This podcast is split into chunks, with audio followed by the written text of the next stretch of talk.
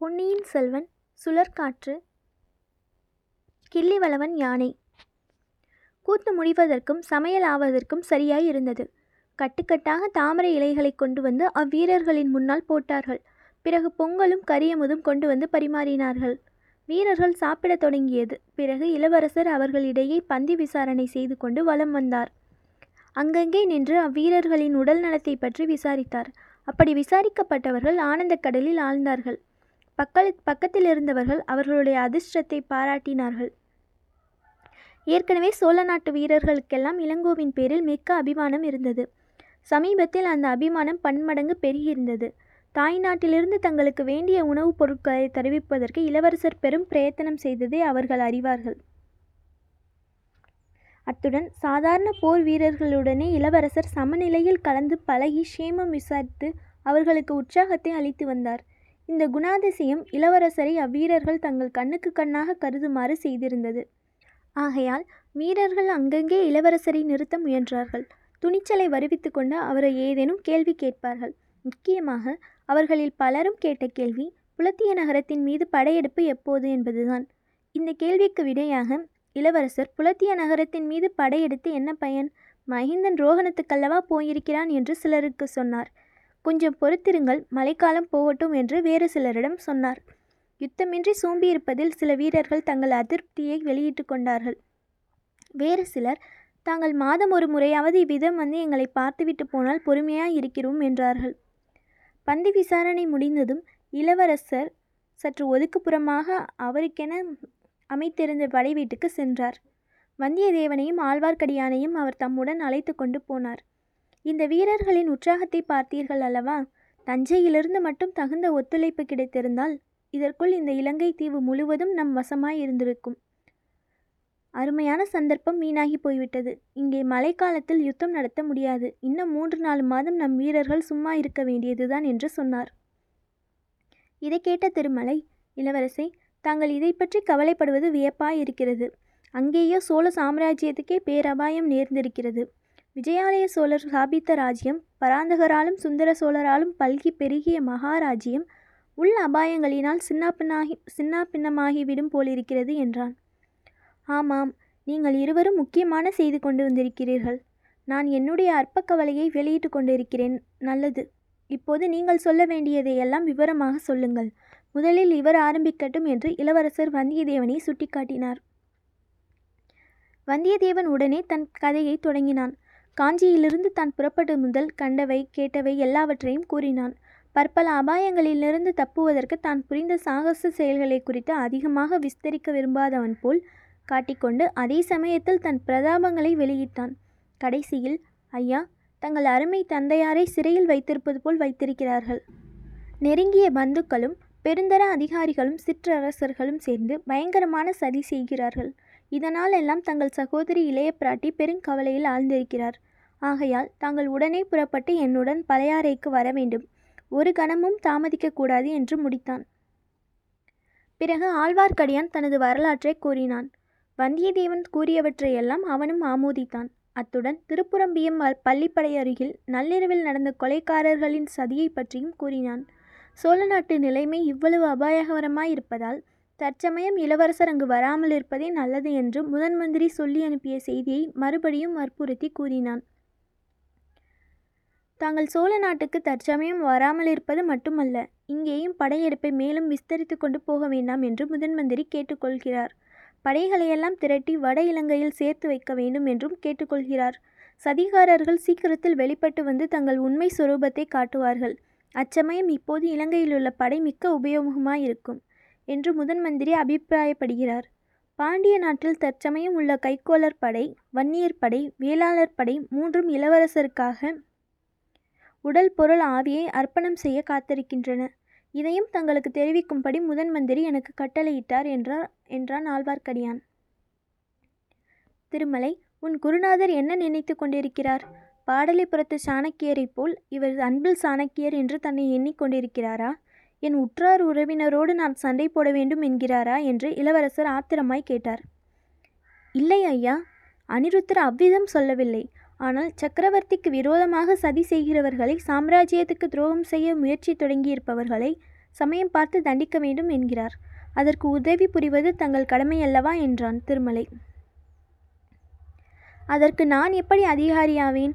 சதி நடப்பது உண்மையானால் அதற்கு தக்க நடவடிக்கை எடுக்க வேண்டிய சக்கரவர் எடுக்க வேண்டியது சக்கரவர்த்தி அல்லவா? என் தந்தையின் கட்டளையின்றி நான் எப்படி இந்த காரியத்தில் பிரவேசிக்க முடியும்? என்றார் இளவரசர். வந்தியத்தேவன் இப்போது குறுக்கிட்டு இளவரசை தங்கள் தங் தந்தை இப்போது சுவாதீனமாய் இல்லை. பழுவேட்டரையர்கள் அவரை சிறை வைத்திருப்பது போல் வைத்திருக்கிறார்கள். யாரும் நெருங்க முடியாதபடி அரண்மனைக்குள்ளே வைத்திருக்கிறார்கள். தங்கள் தமையனாரோ தஞ்சைக்கு வருவதில்லை என்று விரதம் வைத்து கொண்டிருக்கிறார். இந்த நிலைமையில் சாம்ராஜ்யத்தை பாதுகாப்பது தங்கள் பொறுப்பல்லவா? உடனே பழையாறைக்கு வர வேண்டியது தங்கள் கடமையல்லவா? என்றான். இளவரசர் பழையாறைக்கு வர வேண்டிய அவசியம் என்ன? அதுதான் எனக்கு தெரியவில்லை என்றான் ஆழ்வார்க்கடியான். இளவரசர் சற்று சிந்தனையில் ஆழ்ந்திருந்துவிட்டு மண்ணாசை மிக பொல்லாதது. ராஜ்யத்தின் பேரில் உள்ள ஆசையினால் இவ்வுலகில் என்னென்ன பயங்கரமான பாவங்கள் நடந்திருக்கின்றன? இன்று சிம்மகிரி கோட்டைக்கு போயிருந்தேன் அல்லவா? அந்த கோட்டையின் வரலாறு உங்களுக்கு தெரியுமா? என்றார். நான் கேட்டதில்லை என்றான் வந்தியத்தேவன். சொல்கிறேன் கேளுங்கள். சுமார் ஐநூறு வருஷங்களுக்கு முன்பு இந்த இலங்கை தீவை தூ தாதுசேனன் என்ற அரசன் ஆண்டு வந்தான். அவனுக்கு இரண்டு புதல்வர்கள் இருந்தார்கள். ஒருவன் பெயர் காசியபன் இன்னொருவன் மகல்லன். தாதுசேனனின் சேனாதிபதியும் காசியபனும் சேர்ந்து சதியாலோசனை செய்தார்கள். காசியப்பன் காசியபன் தன் சொந்த தந்தையை சிறையில் அடைத்துவிட்டு சிங்காதனம் ஏறினான். மகல்லன் கடல் கடந்து தமிழ்நாட்டுக்கு ஓடிப்போனான் சில நாளைக்கு பிறகு தாதுசேனனின் சிறையை சுற்றி சுவர் எழுப்பி அடைத்து அவனை கொன்றுவிட்டார்கள் இந்த கொடூர பாவத்தை செய்த காசியபனுக்கு தன் சகோதரன் மகளன் திருப்பி வந்து பழிக்கு பழி வாங்குவான் என்ற பீதி உண்டாகிவிட்டது. அதற்காக இந்த சிம்மகிரி குன்றுக்கு வந்தான். செங்குத்தான குன்றை குன்றாகையால் பகைவர்கள் அதன் பேரில் ஏறி கோட்டையை பிடிப்பது இயலாத காரியம் என்று நினைத்தான். இம்மாதிரி பதினெட்டு வருஷம் ஒளிந்து வாழ்ந்திருந்தான். கடைசியில் ஒரு நாள் மகள்ளன் தன் உதவிக்கு பாண்டிய ராஜாவின் சைனியத்தையும் அழைத்து கொண்டு வந்து சேர்ந்தான். சிம்மகிரி கோட்டையை அணுகினான். அச்சமயத்தில் காசியப்பனின் புத்தி பேதலித்து விட்டது. அத்தனை வருஷம் கோட்டையில் ஒளிந்திருந்தவன் அசட்டு தைரியத்துடன் வெளிவந்து போராடி இறந்தான்.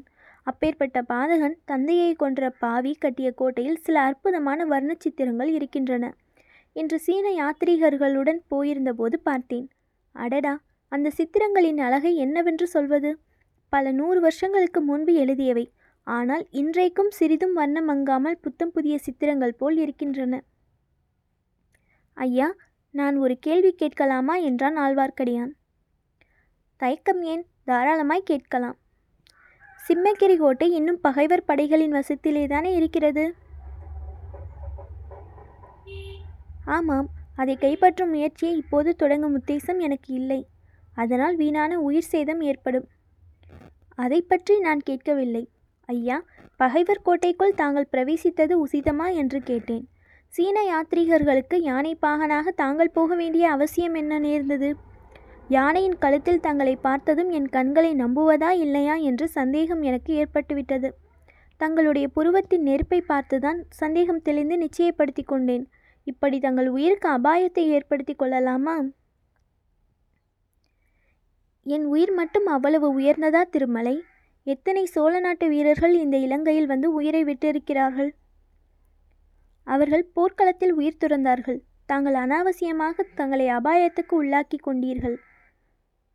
அனாவசியமில்லை. இரண்டு காரணங்கள் உண்டு. சிம்மங்கிரி சித்திரங்களை பார்க்க வேண்டுமென்ற ஆசை எனக்கு வெகு நாளாக இருந்தது. அந்த ஆசையை இன்று பூர்த்தி செய்து கொண்டேன்.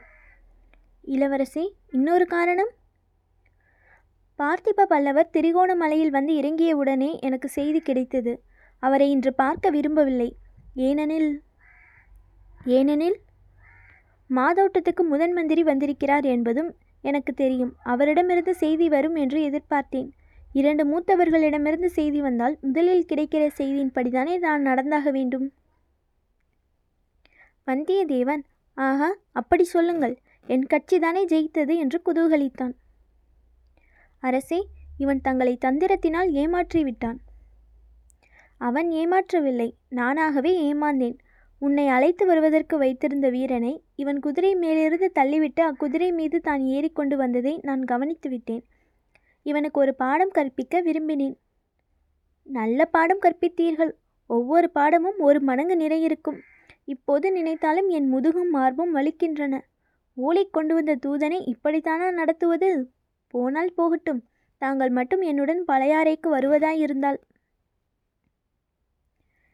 எனக்கு ஒரு பழைய பாடல் ஞாபகம் வருகிறது திருமலை. என் முன்னோர்களில் பெருங்கிள்ளி வளவன் என்று ஒரு மன்னர் இருந்தார். அவரிடம் ஒரு அதிசயமான யானை இருந்தது. அதன் ஒரு கால் காஞ்சியில் இருக்கும் இன்னொரு காலினால் தஞ்சையை மிதிக்கும் மற்றொரு கால் இந்த ஈழ நாட்டை மிதிக்கும். நாலாவது கால் உறையூரில் ஊன்றி நிலைத்திருக்கும். கச்சி ஒரு கால் மிதியா ஒரு காலால் தத்து நீர் தன் தஞ்சை தான் மிதியாய் பெற்றையும் ஒரு கால் மிதியா வருமே நம் கோழியர் கோக்கிள்ளி களிறு. என்று அற்புதமான கற்பனையுடன் ஒரு புலவர் பாடியிருக்கிறார். இந்த இலங்கையில் மந்தை மந்தையாக ஆயிரம் ஆயிரம் யானைகள் இருக்கின்றன. இருந்து என்ன பயன்? புலவருடைய கற்பனை யானையைப் போல் ஒரு யானை இருந்தால் நானும் ஒரே சமயத்தில் காஞ்சியிலும் பழையாறையிலும் மதுரையிலும் இலங்கையிலும் இருக்கலாம் அல்லவா? புலைய புலவரின் யானையை பற்றி கேட்டதும் வந்தியத்தேவனும் ஆழ்வார்க்கடியானும் விழுந்து விழுந்து சிரித்தார்கள். அப்படிப்பட்ட யானைதான் இல்லையே. தாங்கள் என்ன செய்யப் போகிறீர்கள்? என்று திருமலை கேட்டான். சந்தேகம் என்ன? பழையாறைக்கு வருவதென்றுதான் முடிவாகிவிட்டதே என்றான் வந்தியத்தேவன். உங்கள் சண்டையை கொஞ்சம் நிறுத்தி வையுங்கள். நாளை அனுராதபுரம் போவோம். அங்கே பார்த்திப பல்லவரை நான் எப்படியும் சந்தித்தாக வேண்டும். அவர் சொல்வதையும் கேட்டுவிட்டு தான் முடிவு செய்ய வேண்டும் என்றார் இளவரசர்.